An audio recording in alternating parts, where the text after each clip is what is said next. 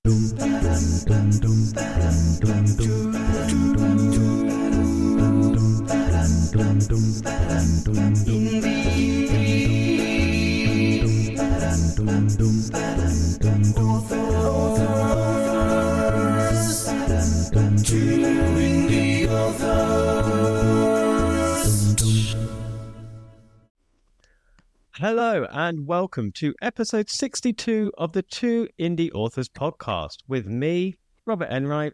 and me, David B. Lyons. On today's show, Rob and I will be discussing how and where we write our novels as our main talking point. We will then be answering the first mailbag question of the year, which I believe is all about pricing. And that's all before ah. we welcome award winning author Lolo Paige. She becomes the first ever guest to face our brand new look seven questions. Before all that, though, Oh, no. Rob,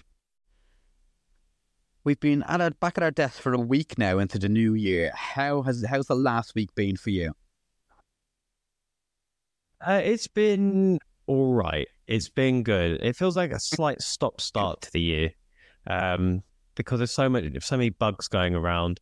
Like Olivia's had time off sick again, like just with fevers and yeah, you can't take your kid into nursery if they're they've got like a massive temperature, and then she's coughing and she coughs directly into my face, and then and I start coughing, and you just feel a bit sluggish. But um, it's not been too bad. I got all the edits and all the proofs done for um for the new Sam Pope book, so that's oh, great. ready to go. I'll probably bring the launch date forward.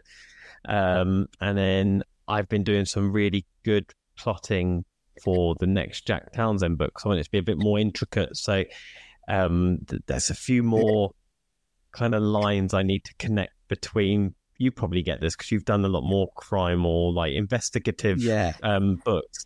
Whereas a few more lines need to be drawn with how this relates to that and this to that, um, which is one of the reasons I love moving into another genre because it's it's like a a way of challenging myself as a creative person, and it's something new to undertake. Um, yeah.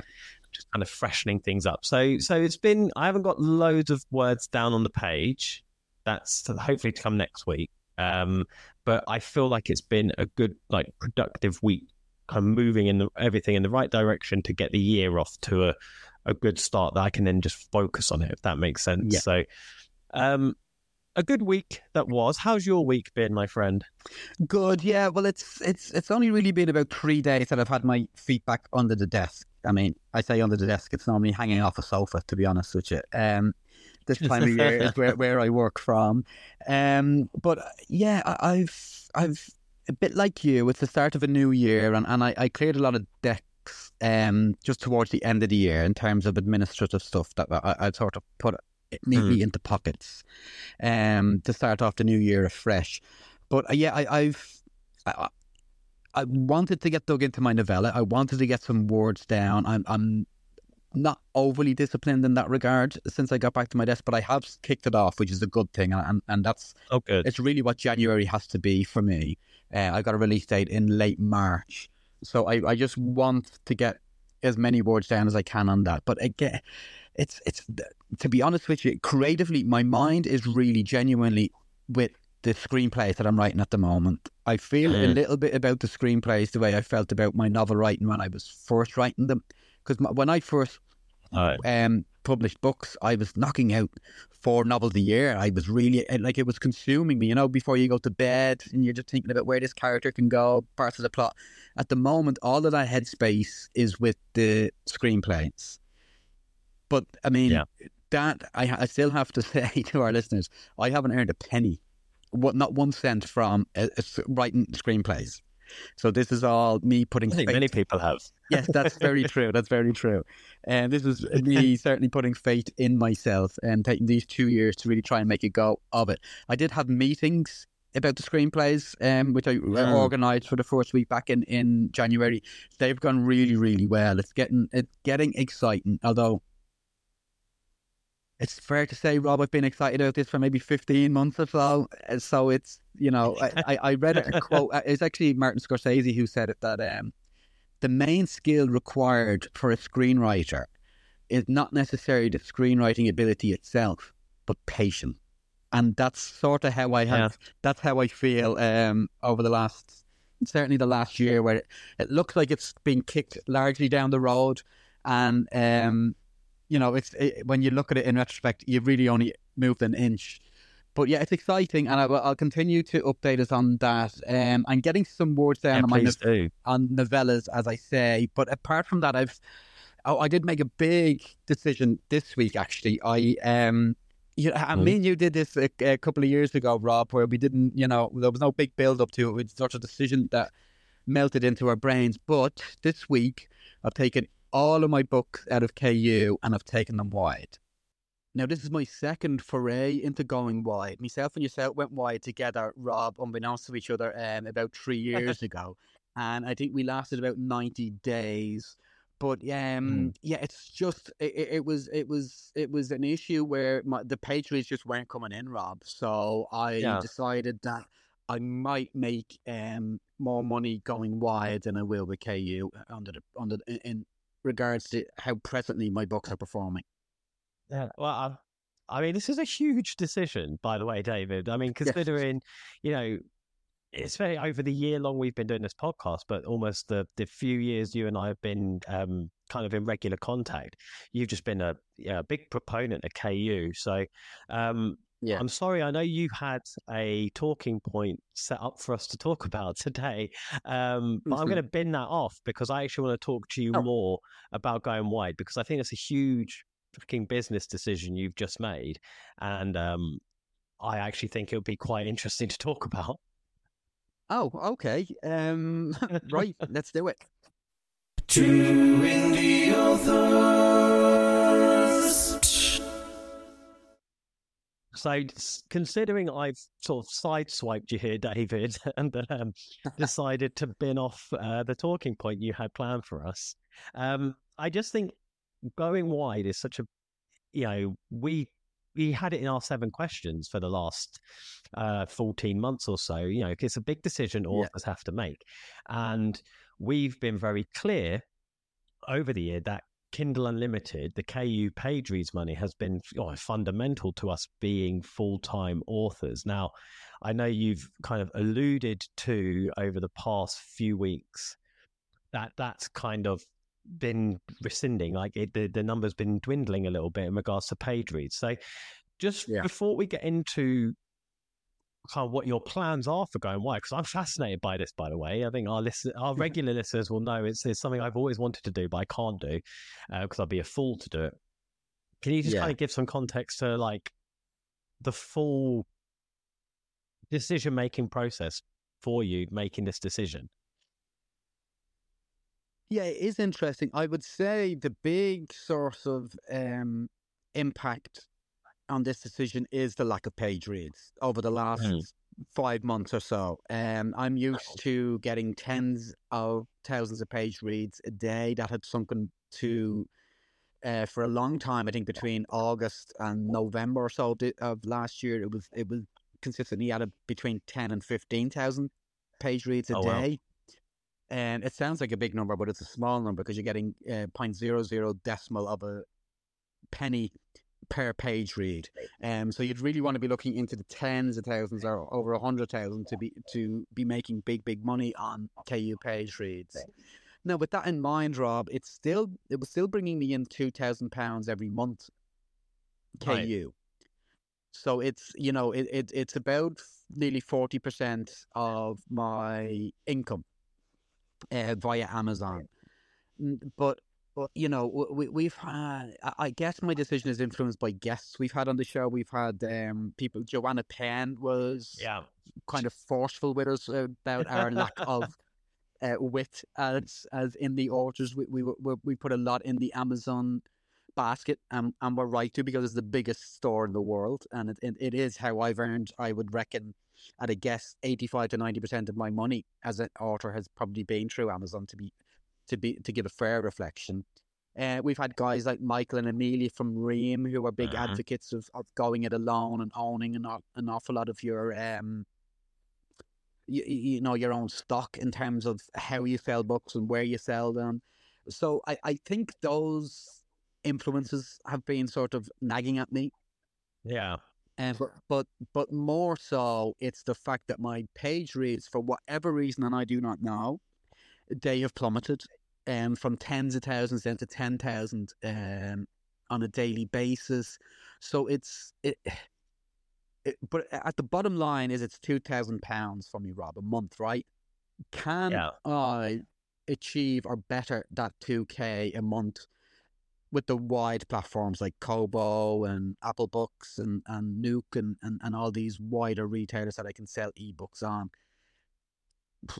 Can I, I? I didn't when I went wide for three months, three years ago. I, I didn't get anywhere near my page reads, but then again, I was very complacent with it. I was just put loading my books up to these websites, hoping they would sell. I wasn't doing anything about it.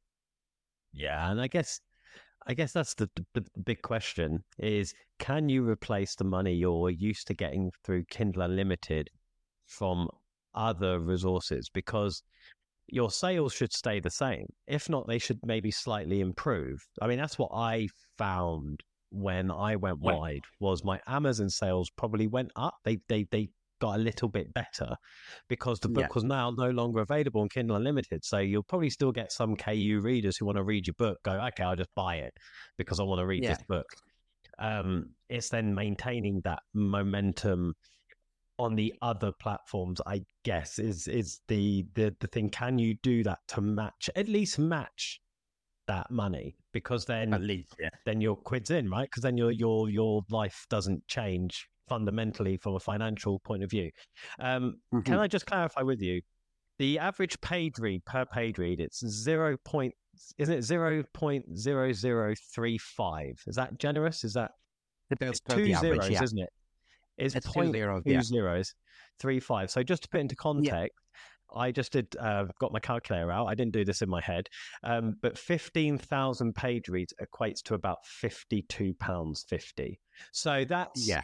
not chump change. You know what I mean? It's it's always nice to make money, but when you're reliant on say ten times that, Yeah. that's a big difference. Just because actually, if you're getting fifteen thousand page reads a day, and your books are selling, say roughly, uh, yeah, you're getting three pound fifty per book. Say, you Yeah. only need to sell fourteen to fifteen books across the other platforms to make that money up.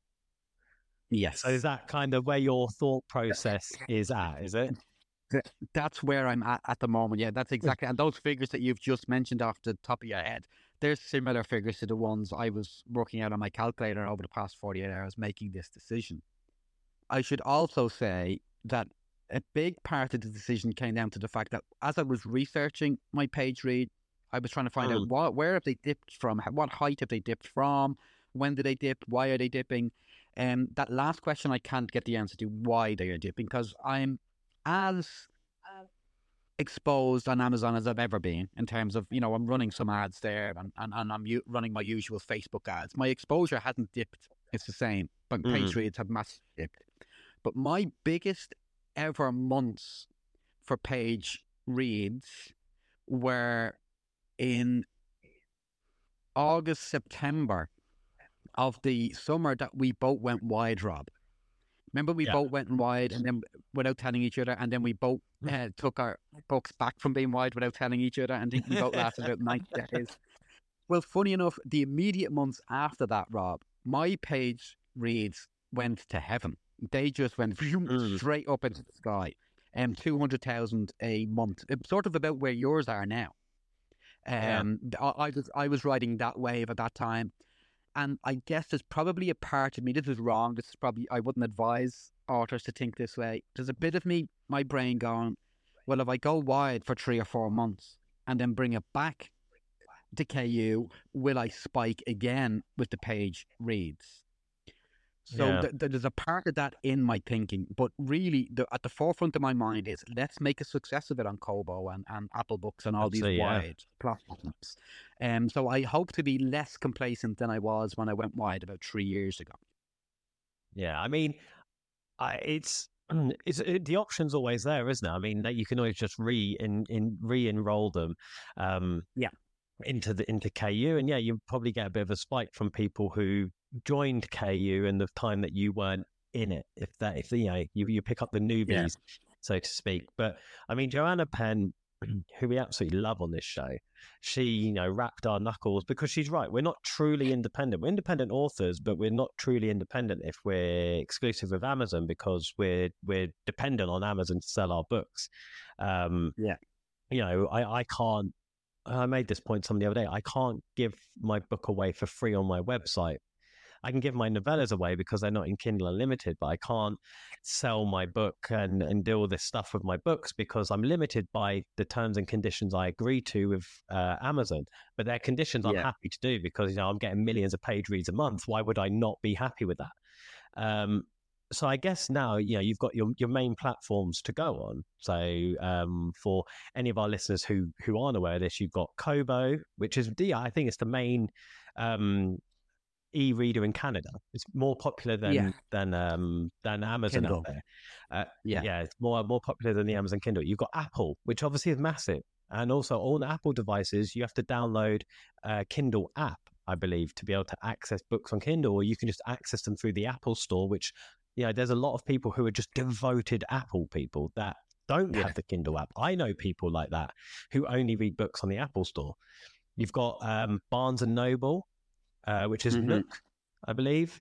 Um, I'm not well, I'm not sure what their situation is. I know they had some real financial difficulty when we last went wide, and they were struggling to pay out royalties. I think it might be fixed now. I think they got bought out by someone. Um, I want. Is it Draft2Digital? Maybe I don't know. I, Okay, I, I'm not. I I'm can't unaware of that. Right.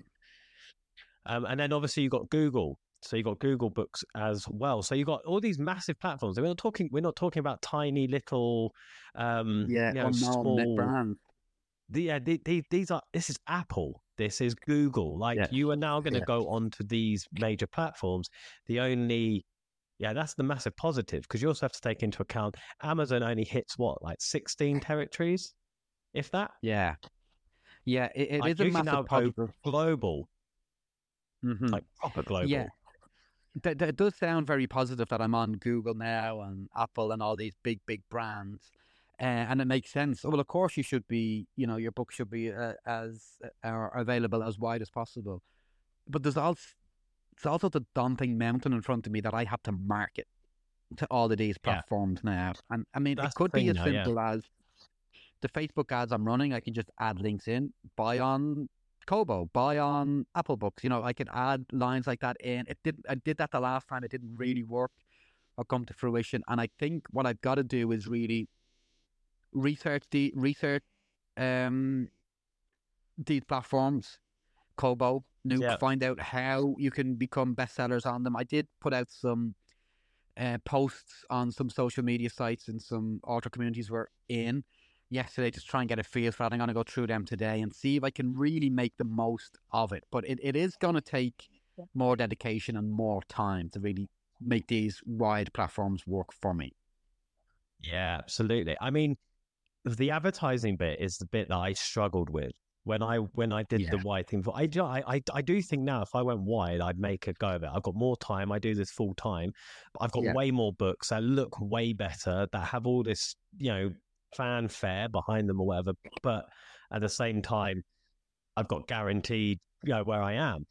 But the the marketing side of it is like, well, you know, my Facebook ads for taking people to Amazon, they're shit hot. They work. So obviously, if I just duplicate that ad and instead of having Amazon Kindle as a you know uh, a, a must have in the targeting, have Kobo, then I should just Yeah. target the Kobo readers and it should work. That would be my thought process on it because the idea of sticking six different links on one ad instead of you know people i don't know if i would click a link in the actual ad as opposed to the click here button the shop now button so there's Yeah. those things you're going to have to do the, i think the the biggest plus you're going to have is a lot of these platforms have their own inbuilt marketing schemes so i know nook they have multiple bio um like summer smash like um bonanza or you know every Oh, bank right. holiday every bank holiday like in canada or whatever they'll have a deal which you might pay 10% per per sale on but you get in it and suddenly your book gets discounted down by by a pound or something but you get like 50 sales that day I remember I did one Yeah. on Nook, um, on Barnes and Noble. I managed to get a deal completely for free. So this isn't like a BookBub deal or one of those ones where you might get selected by Amazon. There's ones you apply for and you pretty much get. I got one for a box set. I did nothing. I woke up that day. I'd made eight hundred pounds just on Barnes and Noble. Um, Yeah. through this deal for my boxer, which was incredible. Great. And that sounds amazing, right? To make eight hundred pounds on just one platform, I could make that on five platforms. Do you know, That's where your thought process Yeah. goes, right? The only Yeah. issue is, is you and I both gave up on it after ninety days because that momentum wasn't there. So I know this is obviously a decision. You said you did it yesterday. Did you take your books out? It, it's been a decision. I should actually talk about that. Actually, uh, it's a good point to raise. Yeah. I, I'm making the decision pretty much online with you through this podcast every Thursday for the past couple of months, where I have been giving out about my page reads long. Uh, so the decision is just sort of melting and downloading Yeah. in my brain. Um, I should say for anybody listening or uh, and, and interested in, in taking this route, um, yesterday morning at about 9 a.m., I emailed Amazon KDP support and I said, Can you please ta remove all of my books from KU? Expecting a bit of pushback. Oh, no, you need to do this. You got to do this. Make sure you, you know, log into this. And Oh, I no, they do it like that. they emailed me back saying, All removed. I went, Wow, Amazon, look at you with the good customer service, huh? And then, now this is lazy and, and true widers um, will probably tut at this. But then I went on to draft a Digital and I uploaded all of my books. And it took me the morning and maybe three to four hours. But they're all up there now and they're, and they're all being published through all these wide platforms. So it was not a huge undertaking. It did not take me days. It didn't take me a week. It took me a morning to take all of my books out of KU and then republish them all um, through Draft2Digital to go wide. Have you done the check of? I don't know. I don't know. I mean, like I said, we've been out the wide game for a few years now. I remember when we when we did go wide before. If you went through uh, an aggregator, which is what Draft2Digital is. So for for any of our Yeah. listeners who don't know, Draft2Digital is a platform that will then upload your books onto the other platforms. Right? Like they will do it Yeah. for you, and they take a small. you only have to upload once. 10%, Yeah. yeah. Yeah, you only so basically instead of having to manage all these different platforms, and actually it's still worth using Draft2Digital because they hit up a lot of subscription sites that aren't the main ones. When I went wide, I used Draft2Digital for that, but I I uploaded to the main platform separately, which is where the Yeah. time and the effort comes in. The only issue I don't know if you're going to hit, and I don't know if you've looked into it, is whether or not you can Yeah. then access those special deals that we spoke about earlier. I don't know if that's improved yet because it wasn't there when about three years ago. Yeah, Draft2Digital now say that they can get you some Kobo deals and they can um, apply on your behalf. Uh, Okay. I don't think that's as advantageous as if I could do it myself because I'm quite a good networker and I'm good with sales copy and, and, and writing text. I think if I was to contact Kobo and say, can you please put my books on your special discount deal, I would do it. With Draft2Digital, it might be a little bit more sludgy um it, it won't be as fruitful or as smooth so i'm aware of that i did i was conscious of that um but you're right but just for the handiness sake i did upload them all to Draft2Digital it may take me another month to go i'm not doing anything on kobo um let's Mm. delist this from Draft2Digital let's go to kobo directly myself that's another plate i'll be spinning um and then I can take advantage of those deals. But no, that's a very wordy point that you raised there because with an aggregator, it's the process for contacting these retailers is not as smooth. So it's a really good point you raised there, Rob. I think it's it's definitely like you said from a convenience and also from a time management perspective, it's a huge bonus having um, draft digital um, to Yeah. do to do that work for you.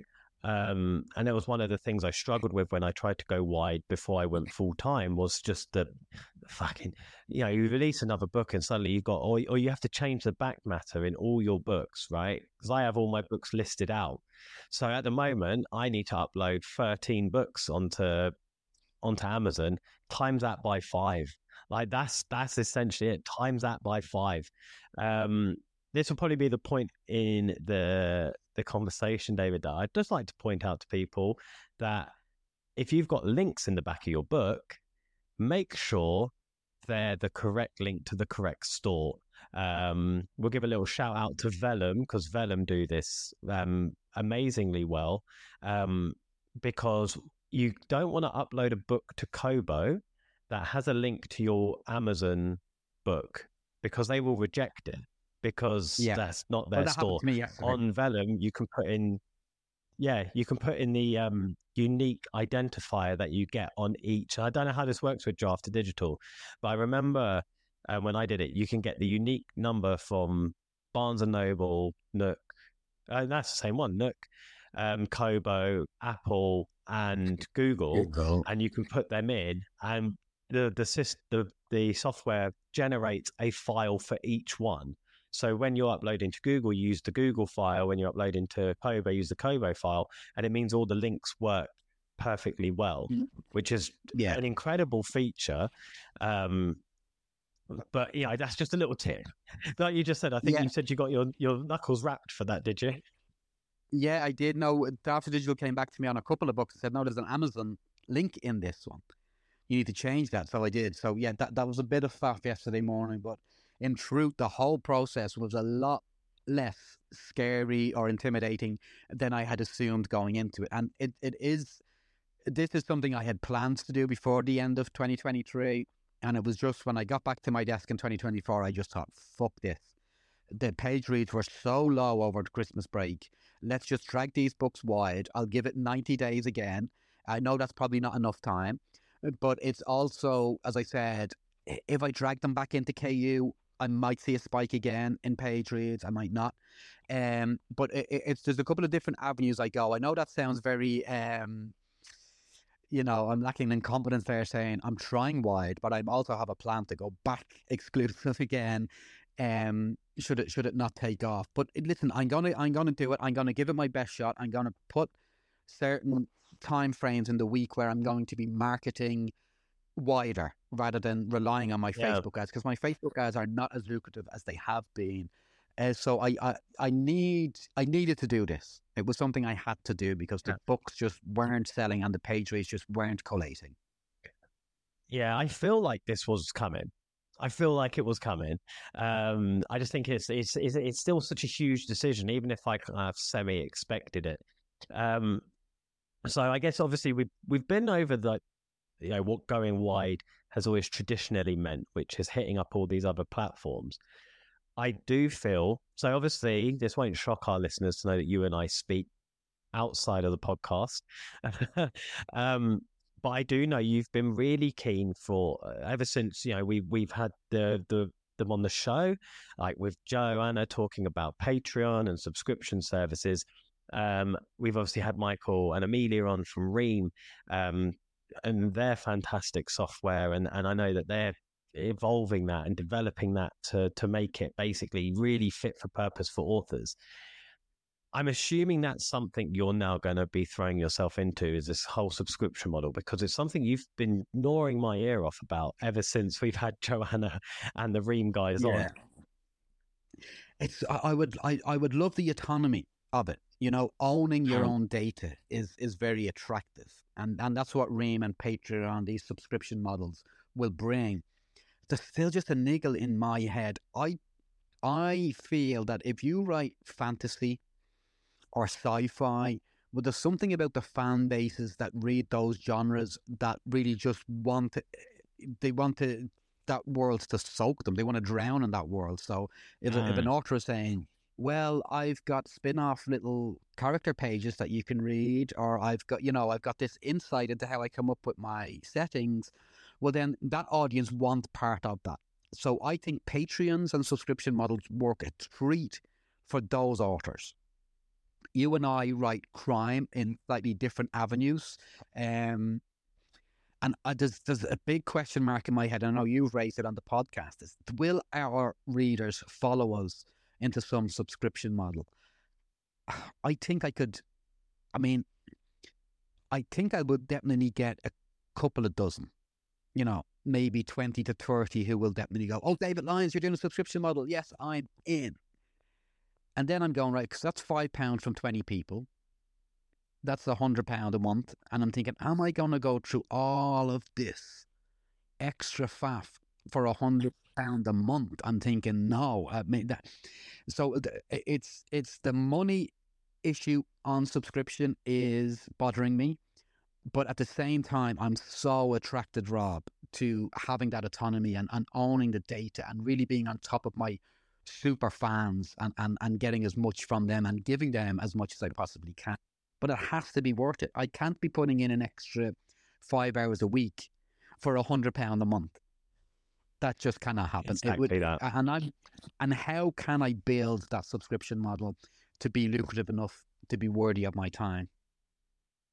I think that's that's always been my my fear of doing it is a I can only give them so much because I'm exclusive with Amazon, so I can't give them loads of stuff. I don't have a wide enough reach because I'm not wide. But also, like for me, I I get the idea. I've got people who buy books, so I've got so many pre-orders for my next few books coming out.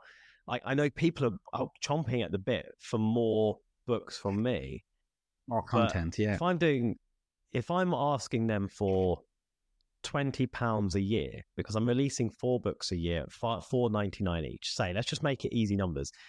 I'm asking Yeah. for them for twenty pound a year. If I then start asking them to five pounds a month, what am I going to give them that's worth three times more Yeah. than what they're currently getting from me. Because obviously, if they pay me five pounds a month, I have to include the book for free in it, right? I can't then ask them to then buy the book on top of that, unless I'm offering them some incredible extras for the five pounds a month. They might want to buy it to support me, but at the same time, they've already paid. 50, say, if I'm releasing a book every three months, they're paying fifteen pounds for that month, that book, essentially. Yeah. And I think in my head is what do I then have to do to to almost justify three times more the money? Which I guess is what you're going to have to figure out now, David. Just to yeah. put that on you. No, it is a good one, and I think I raised this on the show before. I mean, I I do have some super fans who will read anything I Mm. write, and they're commenting and they're emailing me, and I, I think to have a super fan and to only get twenty pound a year from them is not good business. At the same point, how can you get fifty pound a year from them? Um, you know, you can do it through this subscription model, but what can I offer them? And is it worth, you know, is the value worth the income? Is the time worth the income that will come in? It, it- it's big questions, and these are the big these are the big questions. Th- These are circulating in my head the past three months, and I still haven't made major decisions with them. So, you know, I, I can understand our listeners taking their time, and um, yeah, it, it- it's just one of these decisions we really have to make. I mean, you're, you're so right. There's there's just so many things you will have to think about, and trust me, um, I want our listeners to know that although David and I co-host this podcast, I've looked up to David massively over the the four or five years that um that we've been in contact because you know you were uh, full time from so early on in your career, and I know for a fact you won't do anything without really a thinking about it properly and b throwing your all behind it. So i mean it's a huge decision. It's why it's um it's basically hijacked this episode um but i know you'll make it yeah I, you'll make it a massive success and you know i'm really excited for the next at least three months i'm really excited to see how you get on doing it. Two indie authors. No song this week david no song because and I'll tell you I'll tell I'll listen to how disappointed he sounds. I'll tell you for why. because Go on. I've actually lost track of what songs I've done. and um, I, I I refuse to repeat myself. Um, I can't do that. I refuse to do that. Um, so the our listeners may be disappointed they don't get to hear my sweet chocolatey voice. I don't Um, think they will be. However, oh, that hurts.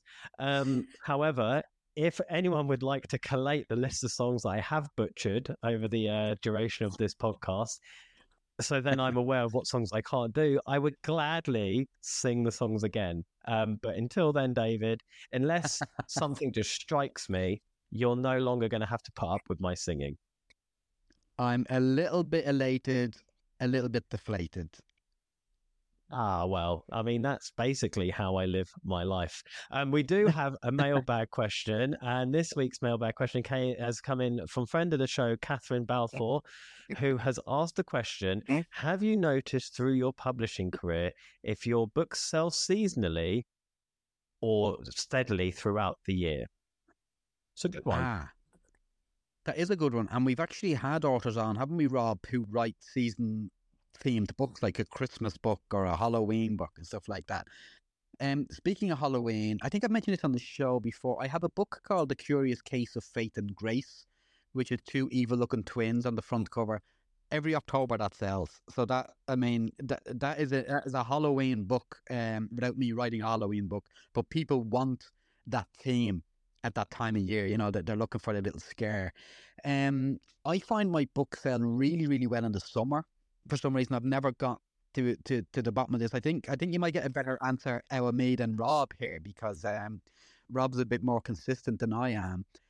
I yeah, the summer does really well. I tend to I've always had a drop off in late September into December for some reason. I think that's because the advertising space that I advertise on, which is Facebook feed, tends to get swamped with ads leading up to Christmas. So my ads don't perform as well um, in those months. But I would say, Catherine. Oh, yeah, Catherine's great. She's asked questions before, hasn't she? If if you write specific themes, specific genres might work specific times a year, but um, it would. You know what? It, it is a, this is a bad answer. Actually, I said I was going to answer it well. I'll answer it bad. It will take you three or four years of publishing, Catherine, to realize, oh, my books do great June to August, not so good December, January. You know, you will work out your own um what would I call it? Y- your own levels from from that from your experience, really. Yeah, I mean, you need the data to be able to do it, and the only way you're going to get data annually is by going through the years. Um, I do know you've mentioned before your Alex Ferguson um, uh, book that does yeah. really well over Christmas because it's it's prime as a Christmas gift. is perfect for a football fan, a Man United fan, an Alex Ferguson yeah. fan. Um, for me, I haven't noticed any kind of seasonal changes, and that might be because I write it consistently in a series. So I've written consistently in a series over a number of years now. So that kind of the, the, the number of books just increases year on year in that series, and I'm just driving new readers into it. And I've always concentrated on doing that. So I've never really noticed spikes or pitfalls. Um, on anything. Maybe over the summer I get a few more, but I just assume that's, you know, people going off on their summer holidays. I write action fiction. I'm a pretty good beach read, pool poolside read, probably for you know um, dads and action fans and stuff like that. So, um, really, the idea, the only way you'll find out if you hit peaks and troughs annually is to get as many books out across as many years and have a look at the data. That's pretty much all you can do. Two indie authors. Now, Rob, it's time for our first seven questions of the year that they're calling 2024. Great mm-hmm. guest lined up to open the year for us, Robert. An award winning independent author, all the way from Alaska, who was a former wildland firefighter, who, guess what, went on to write thrilling wildland firefighter romance series that went on to receive very high acclaim from very high sources. Lolo Paige has now published 15 titles, and despite it being midnight in Alaska, is very, very um, kindly agreed they late to join us. Lolo Paige, thank you for being on this Two Indie Authors podcast. Well, thank you for having me. It's great to be here. Not at all. It's absolutely our pleasure. And congratulations on your success uh, so far. It's 15 titles. They're all sort of gritty romance. Is that correct? Yes, yes. I, I primarily write the romance genre. So, and I, I write in several subgenres. That's what's fun about romance is you can go off into all the different um, genres under that. Oh, well, I'll have to get you to say that to my wife. I didn't know there was different genres. Hold on. Oh gosh, yeah. I, well, I started out with romantic suspense, you know, because I like, well, I like reading that stuff, and I and I really liked reading thrillers and all of that. So I um, I started writing that, and then I discovered romantic comedy, and so now I write in both of those. So Oh, lovely. yeah, Oh, yeah. It looks, I mean, your website looks absolutely amazing. So you've got the Blazing Hearts Wildfire series and then the, the Wandering Heart series. Is that correct? yes, those are the romantic comedies Nice. that I write with Wild Rose Press. Oh, right. And then Tales from the Line. Is that a separate series? Oh no, that's part of the um, part of the um, the wildland firefighter tales from the fire line kind of thing. Oh, so that's almost like a spin off to your, to your award winning series. Yes. Nice. Okay, l- readers, check it out. Lolo Paige. That's Yeah. L O L O P A I G E dot com to check out Lolo's books. Are you ready to face the seven questions? You bet. I'm ready. Nice. Looking forward to this. uh, so um, I'll kick things off uh, first, Lolo, and I must say um, I'm a huge proponent of you know write the things you know and the things you love, and the fact that you've written a romantic series in the romance drama about wildfire shows you that literally you can have any Yeah. subgenre for Yeah. romance. I think it's amazing. Um, so the, this is something we teased last week, David. that These were new look seven questions. So we've had a slight tweak to them to hopefully pull a little bit more information out of our guests. So Lolo, you're first up. And the first question is what is your favorite thing about being an independent author? My favorite thing about that is that I am 100% in control of everything I do, Yes. especially my writing schedule. Yes. Um, I have to confess that I, in the beginning, I was trying to get a literary agent and that whole thing. I Yeah. was, and I queried and queried, and and then COVID hit, and um, I I just thought, you know, we're in lockdown. What the heck? We might as well publish it myself, right? Great. And plus, I'm not the world's most Mhm. patient person. It was really hard for me to wait and wait and wait to hear back from the from my you know what I submitted. So I think the universe just kind of came along and went, you know what? You need to go indie. And um, I met Craig Martell. He's here in Alaska, and he's was the director of the 20 Books to 50K conference. And Craig talked me into going. And so I went for four years and I got all the tools I needed. I learned, you know, how to accomplish this. And so I did. And I really like having the control over the cover and the blurb and all of that, the editing. I mean, yeah, it can be stressful at times, but I really like having that.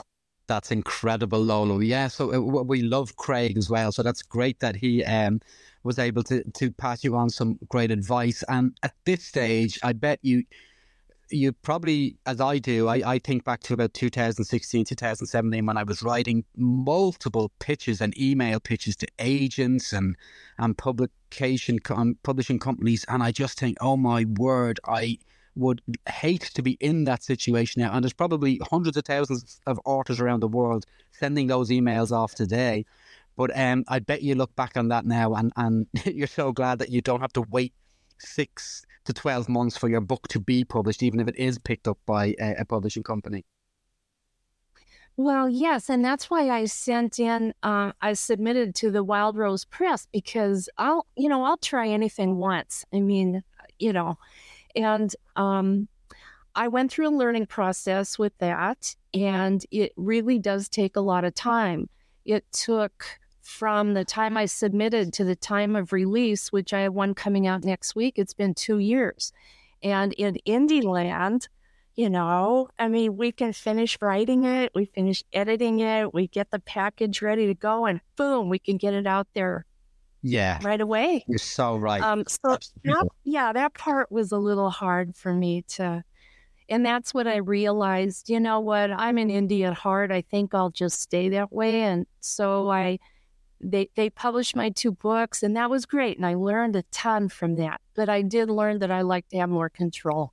Yeah, that you're so right. That control and that autonomy that we we we keep as independent authors, as and Rob and I often say, like we will have published a book three or four years ago, and we can still sell it today. That that wouldn't be the case if you were with a, a big publishing deal or a, with a big publishing company. That the the the advertising and marketing for that book would be long dead. So the, the fact that we retain that control is fantastic, and it, it's a great answer to your favorite thing about being an independent author.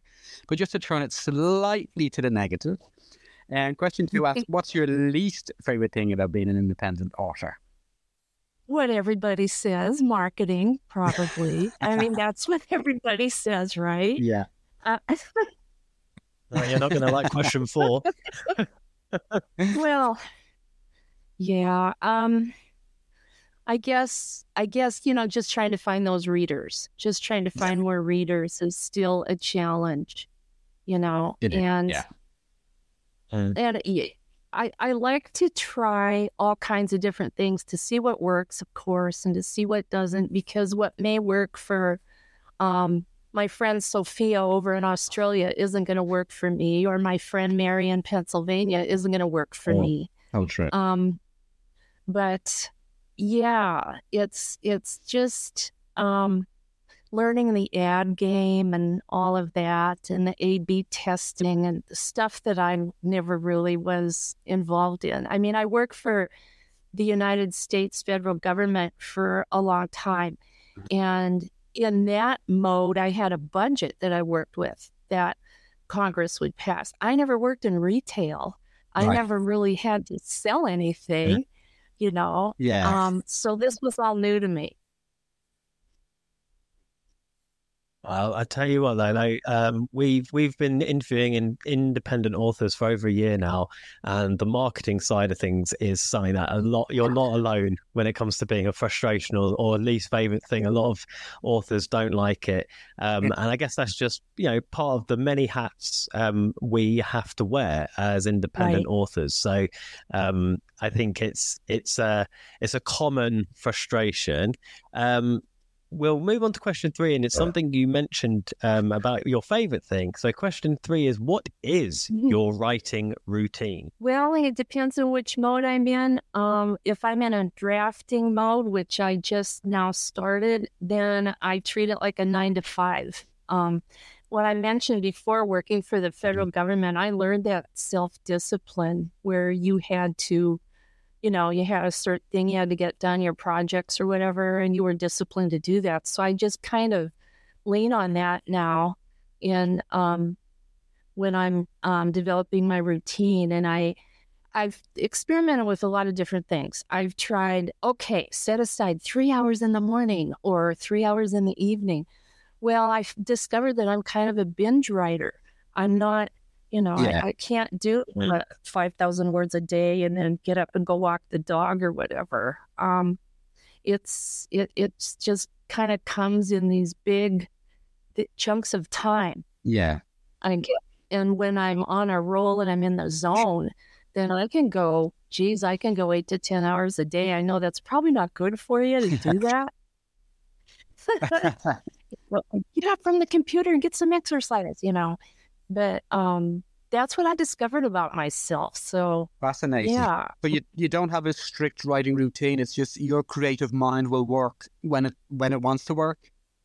Yes, that's pretty much what it boils down to. And like I say, I, I tried all kinds of different things. Like in last year, I set up a word count goal and I go, okay, between January and July, uh, let me see if I can write 500,000 words. You know, I know that's a lot. but- and so I set out, um, I signed up for all these anthologies and all these kinds of things to get to get me I'm goal oriented so Yeah. I could work toward the goal. And those were short stories so that I could see a beginning, a middle, and an end to that. yeah. And then but the problem when you push like that is you get tired. So I kind of hit burnout at the end of that.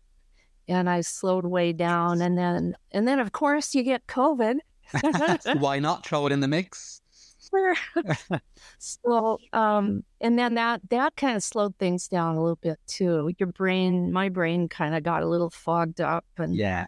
was I, I wasn't working at the at the fast pace I was before. So I've had to readjust. You know, I've had to um, go with the flow on that. But the the thing that that I realized is you really do got to step away for a while and do some living so Yeah. that you have things to write about. And so I have a group I travel with, and um, once a year I'd go over to your side of the world. oh, and, lovely. uh, we just got back in October from um, um, Italy and Switzerland and oh, and uh, beautiful. Nice. and then you know what I started doing is I and I'd um write a romantic comedy on the trips I took. So I'd plop a romance in there and just kind of write about that. So that's Lovely. been fun. That sounds great. I can relate to so much of what you're saying, Lolo. I, I like you. I can't.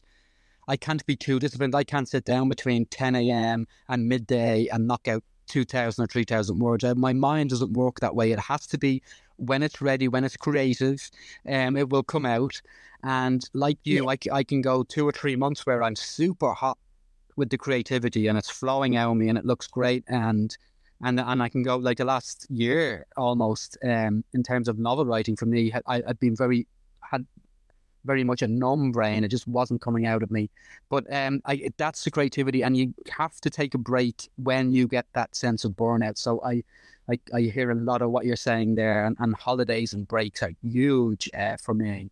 And you, you, I can say I'm going to take a holiday to get away from the writing, and then I find, oh, I'm doing a lot of writing on this holiday because there's something about that relaxation that just works. It reopens the creativity on the brain. Um, so yeah, I, I, I have a feeling I'm very similar to you in terms of discipline for work. I wonder if we're similar in terms of our marketing. Now, you say this is your least favorite part of the job. It also happens to be question four um, in our seven questions. But how is it that you market your books, Lolo?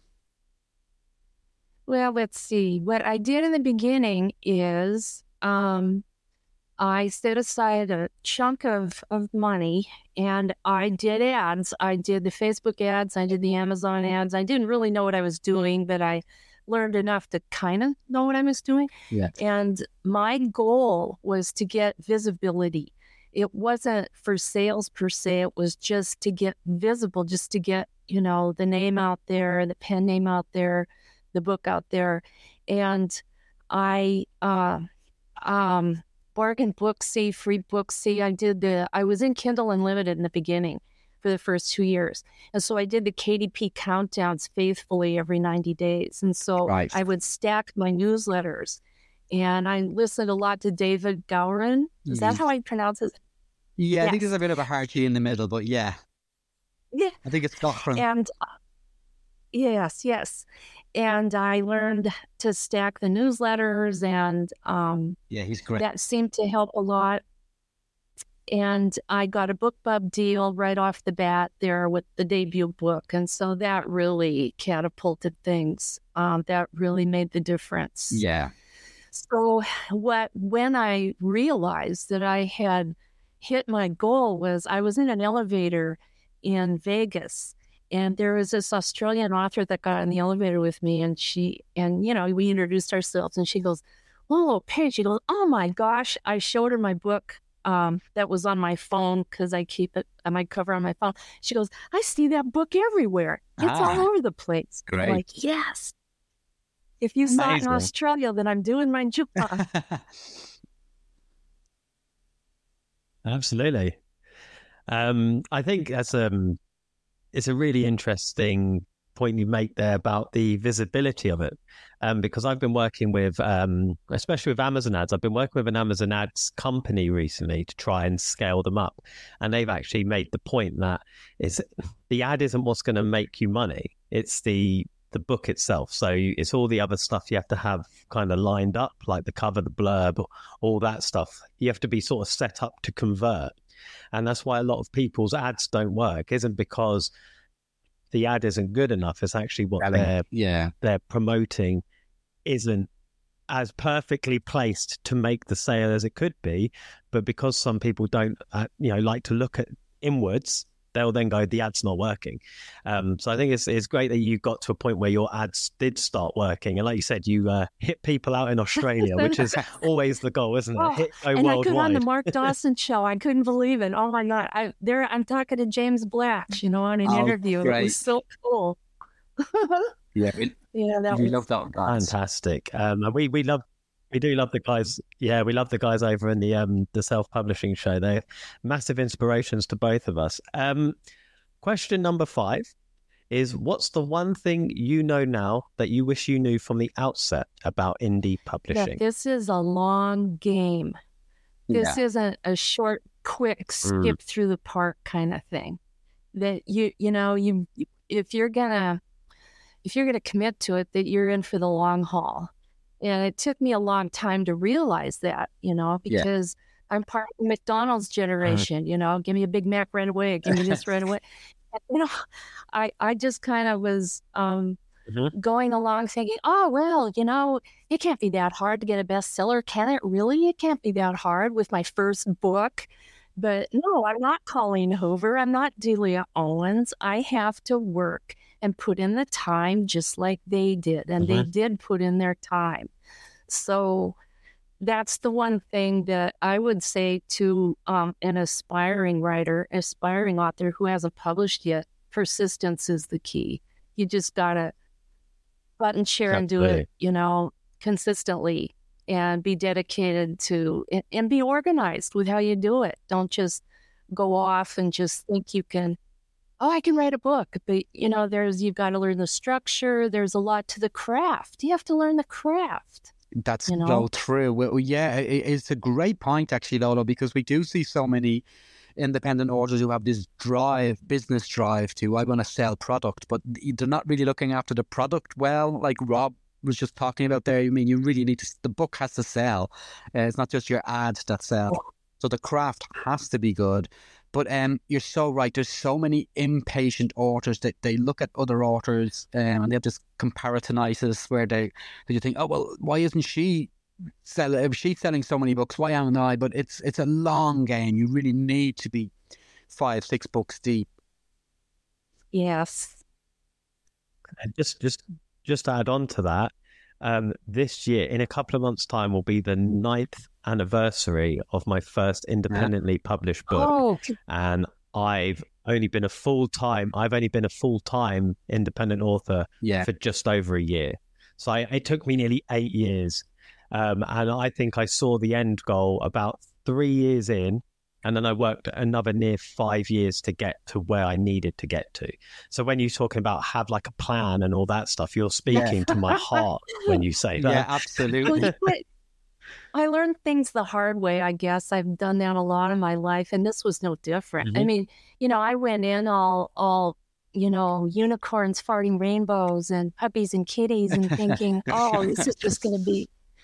But you know what? You really, you really have to do the the hard work, and yeah, it can be tough at times. And yeah, I wanted to quit every ten minutes. I mean, sure, you know, Yeah, I'm going to go sit margaritas on Mhm. the beach. What am I doing? I gave myself homework for life. You know? Yes, yeah. All, all those thoughts have been inside my brain as well. But we've just been talking, Rob and I, throughout this show about sort of. Um, I mean, I made it. I, I did. My second book flew off the shelves, um, literally, and I- it just became so easy for me, independent publishing. But I became complacent, really complacent, and and managed to lose my way. So we've been talking Mhm. about that over the last hour or so, uh, myself and Rob. So yeah, it it, it it it it's the long game, but it it continues to be the long game. Even when you're in it years, you really have to massage and dedicate yourself. It's it's a business at the end of the day, um, and and we really have to treat it as such.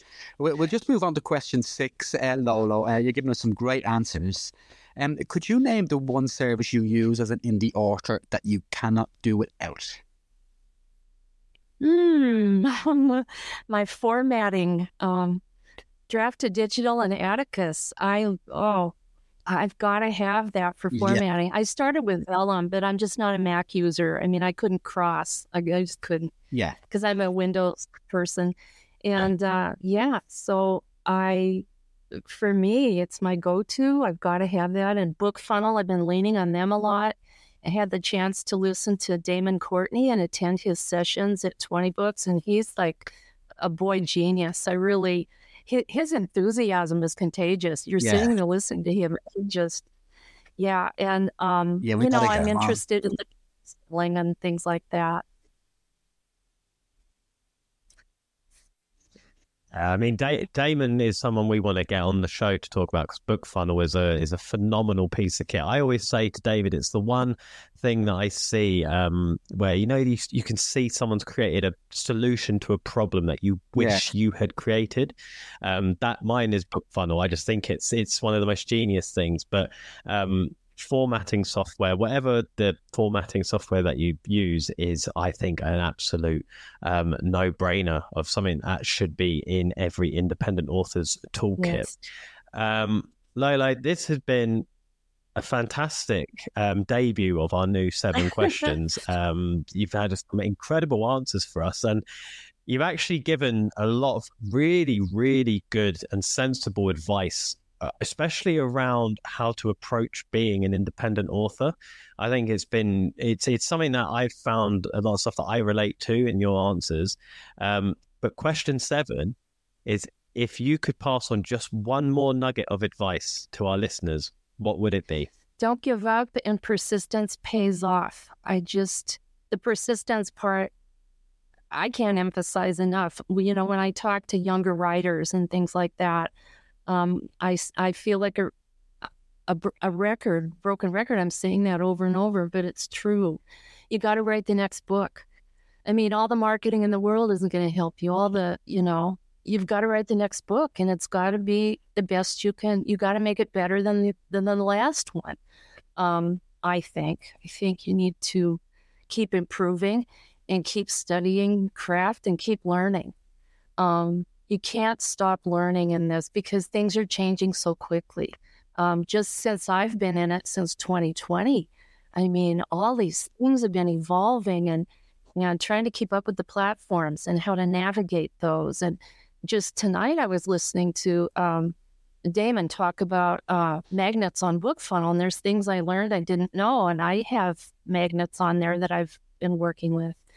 But also um, something that a um, a traditional author that lives here in Eagle River said to me a long time ago. His name is Marc Cameron. He was writing the Tom Clancy books for the estate for a while Uh-huh. when Mark Greaney decided to go off and do Gray Man.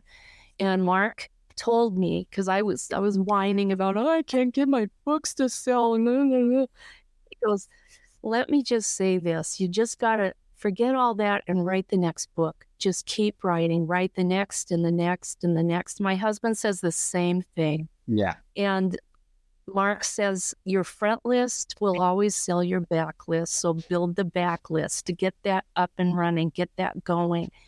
And those words, you know, I put them on a yellow sticky and I slapped it on my monitor Great. and it's all dog eared and everything now. But I, you know, I, I stuck with that, I think. Well, you got dog ears, and we've got a dog nodding here. Robert Enright is always preaching nothing sells your last book better than your next book uh, is always to keep writing but you, you, you that's great advice so is your advice that it's a long game so is your advice that we, we, we really can't afford to get complacent at this and we have to be always learning as you say lolo what was working in 2020 it might necessarily work in 2024 and because it's a digital game that we're playing most of what we're doing is online it, it's all just a baby isn't it? And it's growing and we have to grow with it. As the technology grows we really need to grow with it and um, evolve. Yes, so true, so true. Well, Lolo, that's an incredible 25 minutes you had to give us. We really appreciate your time, especially that it's gone at midnight in, in lovely Alaska where you are. Uh, Lolo, Well, I wish I could show you the northern lights, but they're not out. It's pretty cloudy. Oh, maybe maybe we'll do another call soon. We'll do another call, another midnight. Lolo Paige, thank you. Thank you. It was so much fun talking to you. Two Indie Authors. I don't think we've had a guest from Alaska before, David. So it was lovely to have Lolo on the show, and she was uh, a fantastic first. Um, answer for our new seven questions. Yeah, she really was. I'm a little bit disappointed. I'll tell you why I'm a little bit disappointed. I've been emailing Go her all week to set up the interview. Mm. And she said, Oh, cool. If you ring me at midnight Alaska time, which was 9 a.m. for us, we just done the interview, um, she promised she would show me the Northern Lights. Right. Didn't happen. And it didn't, Didn't, happen. happen. It was it was too cloudy in Alaska. Wrong day to ring Lolo. So we'll have to get her back um, on the show at another point. But yeah, great insight. Again, another perspective. Just a great different set of eyes on the same sort of career. And and it just goes to show it's like a fingerprint. We all do it differently. And Lolo is killing it within her genre. She's doing so good. Yeah, she she's amazing. Like I said, she's got wildfire romance. So I mean, that's that's something I'd never heard of before, but she's absolutely smashing at doing it. So if you want to be like Lolo and you want to join us, face the new seven questions, share your story, share your path to wherever you've got to in your indie author career, go to www.2indieauthors.co.uk or our Facebook group or our Instagram. And you can find the form there. It's really quick, takes less than a minute to fill out and we'll be in touch and get you on the show. David, this is the end of another show. You're now a very busy boy because you've gone wide. So I want to know what your your what your next seven days is. It will be, a lot of it will be that it will be it will be trying to research the marketing of how I can push these books on these Yeah. wider retailers, um, but I want to continue to get a thousand words down on my manuscript each day at least because I just I want to get this series written and I have the next book due out um on the I think it's twenty second of March um I will I want it finished I want my job finished before the end of February so the editorial process had three weeks to sort of um, all pull around. So I'll continue writing, but I will be doing a lot of research over the next seven days, and I'll share uh, my findings then on, on the show with you next week. What have you got planned until then?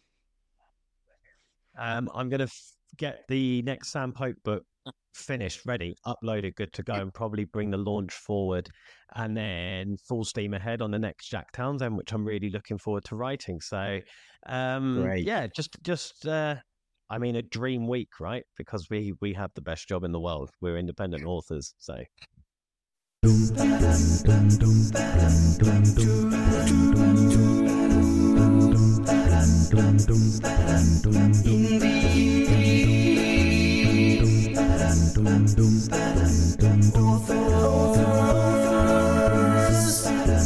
Two indie